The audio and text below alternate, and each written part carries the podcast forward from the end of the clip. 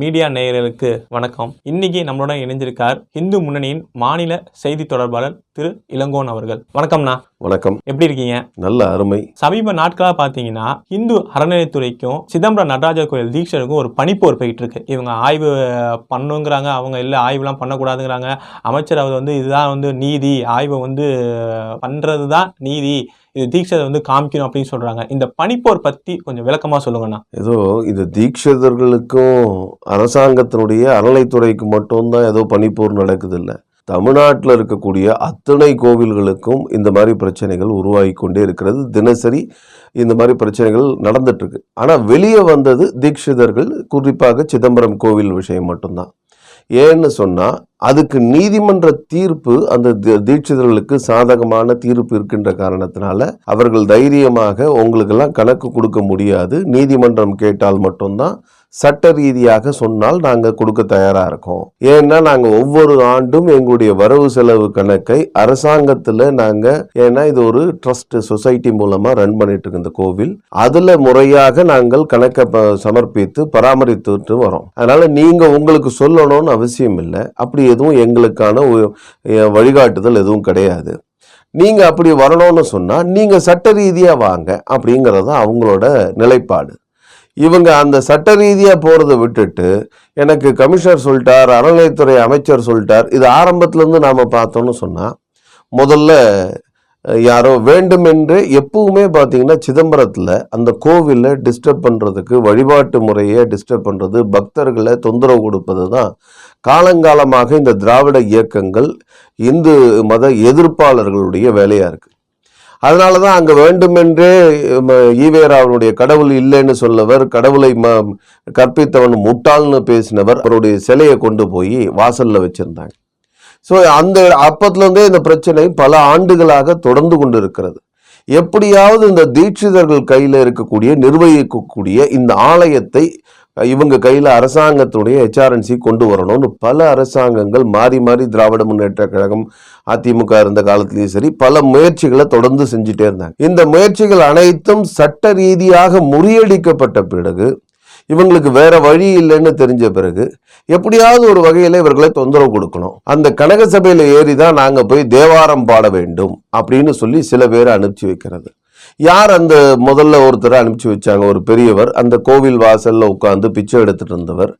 அவர் அனுப்பிச்சு அவருக்கு தேவாரமே தெரியாது. ஆனால் அவரை கொண்டு போய் நான் கனக சபை மே மீதேறி நான் பாடுவேன். தேவாரம் பாடுவதற்கு எனக்கு அனுமதி மறுக்கிறார்கள். தேவாரத்தில் நாலு வரி முழுமையாக சொல்ல தெரியாத ஒரு வா- எந்த விதமான பின்னணியும் இல்லாமல் வெறும் காவி துண்டு போட்டு துணி போட்டு பிச்சை எடுத்துட்டு இருந்த ஒருத்தரை கூட்டிட்டு போய் வேண்டுமென்றே அவரை வைத்து இவர்கள் அரசியல் செய்தார்கள். யாரு? இந்த திராவிட இயக்கங்கள். இந்து மத எதிர்ப்பாளர்கள் அரசியல் செஞ்சாங்க. அப்பவும் வந்து இது பிரச்சனையாச்சு. கடக சபையில் யார் நின்று பாடணும்? யார் வேணால் நின்று சாமி தரிசனம் பண்ண முடியும். ஆனால் எந்த நேரத்தில் பாடணுங்கிறது தான் அங்கே ஒரு முறை இருக்கிறது. அந்த முறையை ஒவ்வொரு கோவிலுக்கும் ஒரு ஒரு முறை இருக்குது ஒரு கோவிலுக்கு போனால் சட்டையை கட்டிட்டு போகணும் ஒரு கோவிலுக்கு போனால் குனிஞ்சு போகணும் ஒரு கோவிலில் சில வ- வழிபாட்டு முறைகள் இருக்குது இது எல்லாத்தையும் அந்த கோவிலுக்கு போகக்கூடிய பக்தர்கள் ஏற்றுக்கொள்கிறார்கள். யார் இதை எதிர்ப்பு தெரிவிக்கிறாங்கன்னா யார் வேண்டுமென்றே இதை பிரச்சனையை கிளப்புறாங்கன்னு நமக்கு நல்லா தெரியும். இந்த திராவிட இயக்கத்தை சார்ந்தவர்கள் திராவிட கழகம் கடவுள் மறுப்பு இயக்கத்தை சார்ந்தவர்கள். ஈவேராவினுடைய வாரிசுகள் தான் தொடர்ந்து வேண்டுமென்றே அந்த இடத்துல பிரச்சனையை கிளப்பிட்டே இருக்காங்க. இது பல ஆண்டுகளாக நடந்து கொண்டிருக்கிற விஷயம். அதே அரசு தரப்புல சொல்றாங்க இந்த ஆய்வை வந்து அவங்க வெளிப்படையா காமிக்காதனால அதுல ஏதோ தப்பு நடக்குதுன்னு சொல்றாங்களே இப்ப இந்த ஆய்வை வெளிப்படையா காமிச்சா இந்த மாதிரி குற்றச்சாட்டுகள் உள்ளாகாம இருக்கலாம்ல? ஒரு தனிப்பட்ட மனிதனாக என்னுடைய கணக்கு வருமானம் செலவு இவை அனைத்தையும் ஒவ்வொரு ஆண்டும் முறையாக நான் வருமான வரிக்கு துறைக்கு சம்பந்தப்பட்ட அதிகாரிகளுக்கு நான் கொடுத்துட்டு இருக்கேன் இது நடுவில் கேட்கறதுக்கு நீங்க யார்? அப்படியே நீங்க கேட்கறீங்கன்னு சொன்னா உங்களுக்கு என்ன அத்தாரிட்டி இருக்கு? இதை கேட்கறதுக்கு கோவிலினுடைய வருமானத்தை பார்க்கறதுக்கு உங்களுக்கு என்ன அத்தாரிட்டி இருக்கு? நீங்க அத்தாரிட்டி இருக்குன்னு நீங்க சொல்றீங்க அப்படின்னா ஆதாரத்தோட வாங்க. எங்களுக்கு சட்ட ரீதியாக வாங்க. அப்படிதான் அவங்க சொல்றாங்க. அதில் என்ன தப்பு இருக்குது போறவங்க வரவங்க எல்லாருக்கும் எடுத்து காமிச்சிட்டு இருக்க முடியுமா? என்ன அக்கௌண்ட்டை அதனால நீங்க உண்மை உண்மையிலேயே உங்களுக்கு வந்து இது வந்து அந்த ஆதாரம் இருக்கு. அவங்க வந்து நம்ம விதிமீறலில் ஈடுபட்டு இருக்காங்க அப்படின்னு சொல்லி ஏதாவது ஒரு ஆதாரம் இருக்குமே ஆனால் நீங்க சட்ட ரீதியாக வாங்க அப்படிங்கிறது தான் அங்க இருக்கக்கூடிய தீட்சிதர்களுடைய குரலாக இருக்கிறது அவர்களுடைய பதிலாக இருக்கிறது. இன்னொரு விஷயம் சமீபத்தில் ஒரு பெண்மணி அனுப்பிச்சாங்க. அந்த பெண்மணியை அனுப்பிச்சு கனக சபையில் மீதேறி அவங்க திரும்ப பாட ஆரம்பிக்க போகிறோம் அவர்களே இந்த பெண்மணியை அடிச்சிட்டாங்க துரத்திட்டாங்க பிடிச்சிட்டாங்க. இப்படியெல்லாம் வேண்டுமென்றே. இந்த பெண்மணி யாருன்னா இந்த பெண்மணியும் அனுப்பிச்சு வச்சவங்க இந்த திராவிட இயக்கத்தை சார்ந்தவர்கள். ஆகையினால இது மாதிரி தொடர்ந்து அந்த கோவிலில் குழப்பத்தை ஏற்படுத்த வேண்டும் என்பதற்காகவே திட்டமிட்டு இவர்கள் செய்து கொண்டிருக்கக்கூடிய வேலையாகத்தான் இது இருந்து கொண்டிருக்கிறது. கனக சபையில் யார் வேணா போய் ஏறி பாட முடியும். யாரும் பாடக்கூடாதுன்னு கிடையாது. கொரோனா காலத்தில் காரணத்தினால பல கோவில்கள் இழுத்து மூடியப்பட்டது. நாடு முழுக்க லாக்டவுன் இருந்துச்சு. ஆகையினால் இந்த க- ம- கனக சபை ம- இடத்துல ஏறி பாடக்கூடாதுங்கிறதுனால நிறுத்தி வச்சுருந்தாங்க. இப்போ கொரோனா கொரோனாலாம் குறைஞ்சிருக்கு. ஆகையினால மீண்டும் எல்லாரும் ஒன்றா சேர்ந்து அந்த தீட்சிதர்கள் அவர்கள் கூட்டத்தில் முடிவெடுத்து அனுமதிக்க போகிறாங்க நாங்கள் யா யாரையும் அனுமதிக்க கூடவே கூடாது அப்படிங்கிறதுல எங்களுடைய நிலைப்பாடு. இல்லை இல்லை நீ ஏன் அப்போ சொல்கிற நான் இப்போவே பண்ணுவேன். இப்போ ஹெச்ஆர்என்சியினுடைய கட்டுப்பாட்டில் இருக்கக்கூடிய எந்த கோவில்லையாவது போய் இந்த மாதிரி ஏதாவது பண்ணால் என்ன பண்ணுவாங்க? உடனடியாக நீ இந்த போலீஸை கூப்பிட்டு இவரை கைது பண்ணுங்கன்னு எதாவது பண்ணுவான். இல்லை நாலு பேர் அங்கே இருக்கக்கூடிய கோவில் பணியாளர்களை வச்சு அடிப்பாங்க. திருத்தணி கோவிலில் நடந்தது தானே? அந்த ஊரும் பொது பொதுமக்களுக்கு சிறப்பு தரிசன கட்டம் கட்டணம் இல்லாமல் தரி இலவசமாக அதே சிறப்பு தரிசன வழியில் போய் சாமி கும்பிட்றதுக்கு ஒவ்வொரு ஆண்டும் ப அவங்களுக்கு அனுமதி இருக்குது இந்த ஆண்டு அனுமதி கொடுக்க மாட்டேன். நீயும் போய் பணத்தை வாங்கிட்டு வா கட்டணத்தை வாங்கிட்டு வான்னு சொல்றாங்க. அவங்க அதை மீறி எப்படி எங்களுக்கான உரிமையை மறுக்கிறீங்க அப்படின்னு சொல்லி கேட்டு அங்கே போறாரு. போன உடனே அவரை பிடிச்சி அந்த கோவில் பணியாளர்கள்லாம் சேர்ந்து அடிக்கிறாங்க. இந்த இடத்துல தவறு நடந்திருக்கு. ஆகையினால இந்த கோவிலில் நானும் போய் ஹெச்ஆர்என்சியினுடைய கட்டுப்பாட்டில் இருக்கக்கூடிய கோவில் இந்த இடத்துல இவர்கள் தவறு செய்திருக்கிறார்கள். ஆகையினால நான் இந்த கோவிலை நாங்களும் வந்து இந்த ஹெச்ஆர்என்சிலிருந்து விடுவிக்க போறோம் அப்படின்னு யாராவது கிளம்புனா அது சரியா இருக்குமா? நம்முடைய இந்த இந்து சமய அறநிலைத்துறையினுடைய துணை ஆணையர் அவர் தலைமையிலான ஒரு குழு போகுது. அவர்களுக்கு அங்க இருக்கக்கூடிய ஆய்வாளர் அங்க அதாவது காவல்துறை ஆய்வாளர் இல்லை ஹெச்ஆர்என்சியில் இருக்கக்கூடிய ஆய்வாளர் இவங்க தலைமையில ஒரு குழு போகுது. அவங்க காமிக்க மாட்டோம்னு சொல்றாங்க. அப்படியா அவங்க காமிக்க மாட்டாங்களா? நானே வரேன் அப்படின்னு சொல்லி ஹெச்ஆர்என்சியினுடைய மினிஸ்டர் நம்முடைய சேகர் பாபு அவர்கள் அவரே போகிறார் போய் கூப்பிட்டு உட்கார வச்சு எல்லாரையும் தரையில உட்காந்து நானும் பேசினேன். எவ்வளோ சாந்தமா நான் பேசியிருக்கேன். சாதாரணமாக சாயகர் பாபு எப்படி பேசுவாருன்னு நேற்றுக்கு முந்த நாள் நம்முடைய மீடியாவில் பார்த்தவங்க செய்தியை பார்த்தவங்க அவங்களுக்கு தெரியும். தொடர்ந்து ஹெச்ஆர்என்சி நம்முடைய அமைச்சர் அவர்களை தொடர்ந்து ஃபாலோ பண்றவங்க எல்லாருக்கும் தெரியும். அவர் பேசக்கூடிய மாடல் எப்படி இருக்குங்கிறது. பத்திரிகையாளரை சந்திக்கும் போது கூட எப்படி பேசுவார்? ஒரு தனிப்ப பத்திரிகையாளர் ஒன் டு ஒன் இன்டர்வியூல எப்படி பேசுவார்? இதெல்லாம் தெரியும். அதே மாதிரி எப்படி இப்போ தீக்ஷர்கள் அவர்களுக்கும் நம்ம ஹிந்து அறநிலையத்துறைக்கும் பணிப்பர் போணுச்சோ இப்போ அதே மாதிரி மதுரை ஆதீனத்துக்கும் ஹிந்து அறநிலையத்துறை அமைச்சர் அவர்களுக்கும் கடுமையான வார்த்தை மோதல்கள் கூட வருது. இது மாதிரி அவர் வந்து என்னோட கொலை மிரட்டல் மிரட்டுறாரு அப்படிங்கிற அளவுக்கு இந்த இவங்க ரெண்டு பேருக்குள்ள பனிப்போர் போயிட்டு இருக்கு இது எதனால என்ன நடக்குதுன்னா? அதாவது தமிழ்நாட்டில் தொடர்ந்து இந்த அரசாங்கம் இந்த திராவிட முன்னேற்ற கழக அரசாங்கம் இந்து விரோத போக்கை கடைபிடித்துக் கொண்டிருக்கிறது. நூறாண்டு காலம் கடந்த நூற்றுக்கும் அதிகமான கோவில்களை தமிழகத்தில் இடித்திருக்கிறது. இந்து கோவில்களை மட்டும் இடிச்சிருக்கு? ஆக்கிரமிப்புன்னு சொல்லி. குறிப்பாக நீர் ஆக்கிரமிப்பு நீராதார நீர்பிடிப்பு பகுதிகளில் கோவில் கட்டியிருக்காங்க. ஆகையினால இடிச்சிருக்கும். இப்படின்னு சொல்லி இந்து கோவில்களை மட்டும் இடித்திருக்கிறார்கள். ஆகிய அது மட்டும் இல்லை தொடர்ந்து இந்து மதத்தினுடைய சம்பிரதாயங்கள் இந்து மழக்க ஆதீனங்களுடைய பழக்க வழக்கங்கள் பட்டின பிரவேசம் உள்ளிட்ட பல்வேறு விஷயங்கள்ல தொடர்ந்து மூக்க நுழைக்கிறது. நம்முடைய சென்னையில் இருக்கக்கூடிய வெஸ்ட் மாம்பலத்தில் இருக்கக்கூடிய ஒரு அயோத்தியா மண்டபம். இதை அவங்க கையகப்படுத்த முயற்சி பண்றது. இந்த மாதிரி தொடர்ந்து இந்து மதத்திற்கு எதிராக இவர்கள் செய்து கொண்டிருக்கக்கூடிய விஷயங்கள். ஆகையினால இவர்கள் ஆட்சிக்கு வந்து ஒரு வருஷம் தான் ஆகுது. அதுக்குள்ள நூற்றுக்கும் அதிகமான கோவில்கள் இடிக்கப்பட்டிருக்கிறது. ஆகையினால் ஆதீனங்களுடைய மனதில் அவர் மதுரை ஆதீனம் வெளிப்படையாக பேசி இருக்கின்றார் ஆனால் மற்ற ஆதீனங்களும் கூட ஒரு மிகப்பெரிய வருத்தத்தில் இருக்கக்கூடிய நிலை. இந்த மாதிரி இவ்வளோ மோசமா செஞ்சுட்டு இருக்காங்களே அப்படிங்கிற ஒரு நிலை. இன்னொரு விஷயம் ஆதீனங்களை எல்லாம் நம்முடைய இந்த பட்டின பிரவேச நிகழ்ச்சிக்கு தடை செய்த பிறகு ஆதீனங்களை எல்லாம் கூப்பிட்டு அனுப்புகிறாங்க யார் கூப்பிட்டு அனுப்புறது? ஹெச்ஆர்என்சியோட மினிஸ்டர் எல்லாரும் வாங்க மினிஸ்டர் சீஃப் மினிஸ்டர் பார்க்கணும் அப்படின்னு. சீஃப் மினிஸ்டர் பார்க்கணுன்னு எல்லா ஆதீனங்களும் சரி ஒரு மாநிலத்தினுடைய முதலமைச்சர் அழைக்கின்றார். ஆகையினால போவோம்னு சொல்லி.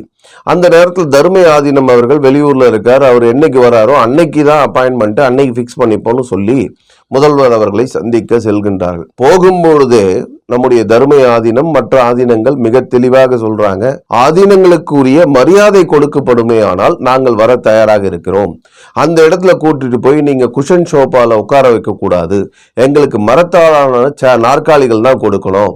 அதே மாதிரி நாங்க எழுந்து நின்று யாருக்கும் வணக்கம் சொல்ல ப பழக்கம் இல்லை அந்த அது ஆதீனங்க முறைகளுக்கு எதிரானது. இப்படி பல விஷயங்களை சொல்றாங்க. எல்லாத்துக்கும் வாங்க வாங்க சரியா? அதெல்லாம் பண்ணிடுவோம். அதெல்லாம் பிரச்சனையா இல்லைன்னு சொல்லி கூட்டிட்டு போனவங்க நம்முடைய ஆதீனங்களை அவமதிக்கின்ற வகையில் கிட்டத்தட்ட முப்பது நிமிடங்கள் அந்த இடத்துல அவர்களை காக்க வைக்கப்பட்டிருக்கிறார்கள். முப்பது நிமிடம் பொறுத்து சேகர் பாபு அமைச்சர் அவர்கள் சேகர் பாபு அந்த இடத்துக்கு வரார். இவங்க உட்கார்ந்துட்டு இருக்கக்கூடிய அறைக்குள்ள வரார். இதோ முதல்வர் வந்துடுவார் ஒரு பத்து நிமிஷத்தில். முதல்வர் வந்த உடனே என்ன பண்ணணும் அப்படின்னு இவர் அங்கே வகுப்பெடுக்கிறார். அங்கே இருக்கக்கூடிய ஆதீனங்கள் எல்லாம் அப்படியா சரி சரின்னு அமைதியாக உட்காந்துட்டு கேட்டுட்டு உட்காந்துட்டு இருக்காங்க எழு அவர் வந்த உடனே எழுந்து ரெண்டு வணக்கம் சொல்லணும் அப்படிங்கிறதெல்லாம் அங்கே குறிப்பாக நம்முடைய சேகர் பாபு அவர்கள் மூலமாக கொடுக்கப்பட்டதுன்னு அங்க இருந்த சில அதிகாரிகள் சில அரசு ஊழியர்கள் மூலமாக நமக்கு தகவல் வருது. கரெக்டா நான் அடுத்த பத்தாவது நிமிஷம் நம்முடைய முதல்வர் ஸ்டாலின் அவர்களும் அஹ், அறநிலைத்துறை அமைச்சர் அவர்களும் ரெண்டு பேரும் சேர்ந்து உள்ள வராங்க. வந்த உடனே எழுந்துருங்க எழுந்துருங்க எழுந்து வணக்கம் சொல்லுங்க அப்படின்னு சொல்லி சேகர் பாபு சொல்வதாகவும் சொன்னதாகவும் அதுக்கு பிறகு நம்முடைய ஆதீனங்கள் வேற வழி இல்லாமல் எழுந்து நின்று சில ஆதீனங்கள் வழக்கம் சொன்னதாகவும் அவர்களுக்காக அவர்கள் கேட்ட மரத்திலான நாற்காலிகளை தரப்படாமல் சாதாரண வேண்டுமென்றே குஷன் சோஃபால உட்கார வச்சிருக்காங்க. ம- அவங்க முதல்ல அவங்களுடைய கண்டிஷனே குஷன் சோஃபா கூடாதுன்னு சொன்னது. சரி இதெல்லாம் கூட ஆதீனங்கத்தின் ஆதீனங்கள் வந்து பெருசா எதிர்பார்க்குறாங்க அப்படின்னு ஆதீனங்களுடைய முறையை அவர்களுடைய பழக்கத்தை அவங்க எதிர்பார்க்கிற விஷயங்கள் அவங்களுடைய பாரம்பரியம் இதையெல்லாம் நீங்க உடைச்சிருக்கீங்க. வேண்டுமென்றே ஆதீனங்களை முப்பது நிமிடம் நாற்பது நிமிடம் காத்திருக்க வைப்பது இது எந்த வகையில் நியாயம் இது? ஏதாவது ஒரு சர்ச்சு ஃபாதரையோ இல்லை ஒரு ஆர்ச்சி பிஷப்பையோ இப்படி கூட்டிட்டு வந்து மோ அரை மணி நேரம் உட்கார வச்சிருவாங்களா இவங்க? உட்கார்ந்தா என்ன ஆகும்? என்ன நிலை ஏற்படும் இவர்களுக்கு? அதனால இந்த மாதிரி விஷயங்களை வெளியே வந்த உடனே இது ஆன்மீக ஆட்சின்னு சொல்லுங்க. ஆன்மீக ஆட்சின்னு சொல்லணும் அப்படின்னு சொல்ல வைக்கிறது. அங்கே இருக்கக்கூடிய தர்ம ஆதீனமும் இது ஆன்மீக ஆட்சி தான். ஆனால் அவர்கள் அவர்களுடைய வேலையை செய்து கொண்டிருக்கிறார்கள் நாங்கள் எங்களுடைய வேலையை செய்து கொண்டிருக்கிறோம்னு ரெண்டாவது வரி சொன்னார். அவர்கள் ஹிந்து விரோத வேலையில் தெளிவாக செய்து கொண்டிருக்கிறார்கள். நாங்கள் ஹிந்து ஆதரவான விஷயங்களை எங்களுடைய ஆன்மீக பணியை நாங்கள் செய்து கொண்டிருக்கிறோம் என்கிற தொனியில் அவர் சொன்னார். உடனே இவர் பார் அவரே வந்து ஆன்மீக அரசுன்னு சொல்லிட்டார் அப்படியெல்லாம் சொல்லி இவர்கள் பிரச்சாரம் செய்தார்கள். மறுநாள் பட்டின பிரவேசத்திற்கான அனுமதி இவர்கள் என்ன எப்படி அனுமதி எப்படி கொடுத்தோம் அப்படின்னு சொன்னால் ஆதீனங்கள் எல்லாம் சேர்ந்து வந்து முதலமைச்சரை சந்தித்து கோரிக்கை வைத்த காரணத்தினாலே இந்த பட்டின பிரவேசத்துக்கு அனுமதி கொடுக்கப்படுகிறது. இங்க பாருங்க கூப்பிட்டது வந்து இவங்க அரசாங்கம் கூப்பிட்டுருக்கு. முதலமைச்சர் கூப்பிட்டுருக்காரு. நம்முடைய அறநிலைத்துறை அமைச்சர் வந்து பார்க்க சொ- வா- வாங்க நீங்கள்லாம் வந்து பாருங்கன்றாரு.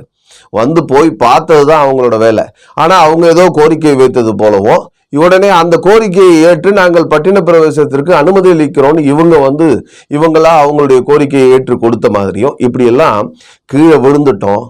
மண்ணு ஒட்டியாச்சு. ஆனால் ஒட்டலைங்கிறத காமிக்கிறதுக்காக இந்த ஒரு அவங்க வேண்டுகோள் விழுத்த மாதிரியும் இவங்க கொடுத்த மாதிரியும். சாதாரணமாக ஆதீனங்கள் தமிழ்நாட்டில் ஒரு விஷயம் என்னென்னா ஆதீனங்கள் எல்லாரும் ஒவ்வொரு பத்து பக்கம் இருப்பாங்க. நவகிரகங்கள் மாதிரி இருப்பாங்க. அந்த நவகிரகங்களை ஒரே பக்கத்தில் திசை திருப்பிய எல்லாரையும் ஒன்றாக சேர்த்தது இந்த பட்டின பிரவேசத்திற்கான நிகழ்ச்சிக்கான தடையானது. ஆகையினால இந்த ஆதீனங்கள் எல்லாம் ஒன்றா சேர்ந்துட்டாங்க இப்படிங்கிறதுனால இதுல ஓப்பனா பேசக்கூடிய மதுரை ஆதீனம் அவர்கள். ஓப்பனா எல்லா விஷயமும் அரசாங்கத்துக்கு எதிராக அதுவும் குறிப்பாக ஏன் அரசாங்கம்னா அரசாங்கம் செய்யக்கூடிய இந்து விரோத செயல்களை வெளிப்படையாக கண்டித்த காரணத்தினால அவர் மேல இவருக்கு இன்னும் கூட கோபம் அதிகமாச்சு. இது தொடர்ந்து அவருடைய ஹெச்ஆர்என்சி மினிஸ்டருக்கு இருந்த கோபம். அதே மாதிரி ஒரு ஜிஆர் அவர்கள் பக்கத்தில் உட்காந்துட்டு பத்திரிகையாளர் சந்திப்பில் அவர் என்ன நடந்ததுன்னு கேட்குறாங்க நிருபர்கள். இவர்கள் அவர் வந்து ஜிஆர் அவர்கள் பதில் சொல்லிட்டே இருக்காரு. உடனே வாயை இவர் வாயை மூடிக்கிட்டு முதல்வருக்கு நன்றி சொல்லுங்க முதல்வருக்கு நன்றி சொல்லுங்க அப்படின்னு கேட்டு ஒரு பிச்சை எடுத்தார். நன்றி பிச்சை எடுத்தார் நம்முடைய அறநிலைத்துறை அமைச்சர் நம்முடைய ஜிஆர் கிட்ட. இந்த மாதிரி இவ்வளோ கேவலமாக இதுவரை தமிழக தமிழ்நாட்டில் இருந்த ஆட்சியாளர்கள் யாருமே இப்படி நடந்திருக்க மாட்டார்கள். இதெல்லாம் நடந்தது மட்டும் இல்லாமல் நேரடியாக ஆதீனங்களை மிரட்டக்கூடிய வேலையில் நாங்கள் ஏறி அடிப்போம் எகிரி அடிப்போம் பதுங்கிறது பாயறதுக்கு தான். எங்களுக்கு அடிக்க தெரியும். என்ன பேச்சு இதெல்லாம்? ஒரு அமைச்சர் பேசக்கூடிய பேச்சு அதெல்லாம் ஒரு அமைச்சர் ஆதீனங்களை பார்த்து மிரட்டுறீங்களா? ஆயிரத்தி முந்நூறு வருடங்கள் வரலாறு கொண்ட ஒரு ஆதீனங்க அது. பாரம்பரியம் கொண்ட ஆதீனம். நேத்திக்கு பெய்த மழையில முளைச்ச காளான் நீங்க ஐந்து ஆண்டுகள் தான் உங்களுடைய அரசாங்கம். உங்களுக்கு அது வரைக்கும் தான் பவர் அஞ்சு வருஷம் முடிஞ்ச பிறகு நீங்க இருக்கிற இடம் தெரியாம போயிருப்பீங்க. ஆனால் ஆதீனம் ஆயிரத்தி முந்நூறு ஆண்டுகள் தொடர்ந்து இருந்து கொண்டிருக்க தமிழகத்துல அதிகபட்சம் இந்த மாதிரி ஒவ்வொரு ஆதீனங்களும் ஐநூறு ஆண்டுகள் எட்நூறு ஆண்டுகள் இருக்கக்கூடிய ஆதீனங்கள். இது உங்களை மாதிரி பல அரசாங்கங்களை பார்த்த ஆதீனங்கள். ஆகையினால ரொம்ப இந்த தமிழ்நாட்டினுடைய அமைச்சராக இருக்கலாம் மற்றவர்களாக இருக்கலாம் ஆடுவதை நிறுத்தி கொள்ள வேண்டும். இல்லைன்னு சொன்னா ஆடல் வல்லனாக இருக்கக்கூடிய சிவபெருமான் உங்கள் ஆட்டத்தை நிறுத்துவார் ஆதீனங்கள் மூலமாக தமிழகத்தில் இருக்கக்கூடிய இந்துக்கள் மூலமாக. ரொம்ப நன்றிண்ணா. உங்களோட நேரத்தை எங்கள் தளத்துக்கு வந்து பயந்தமைக்கு ரொம்ப ரொம்ப நன்றி. நல்லதே நடக்கும். வாழ்க வளமுடன். நன்றி வணக்கம்.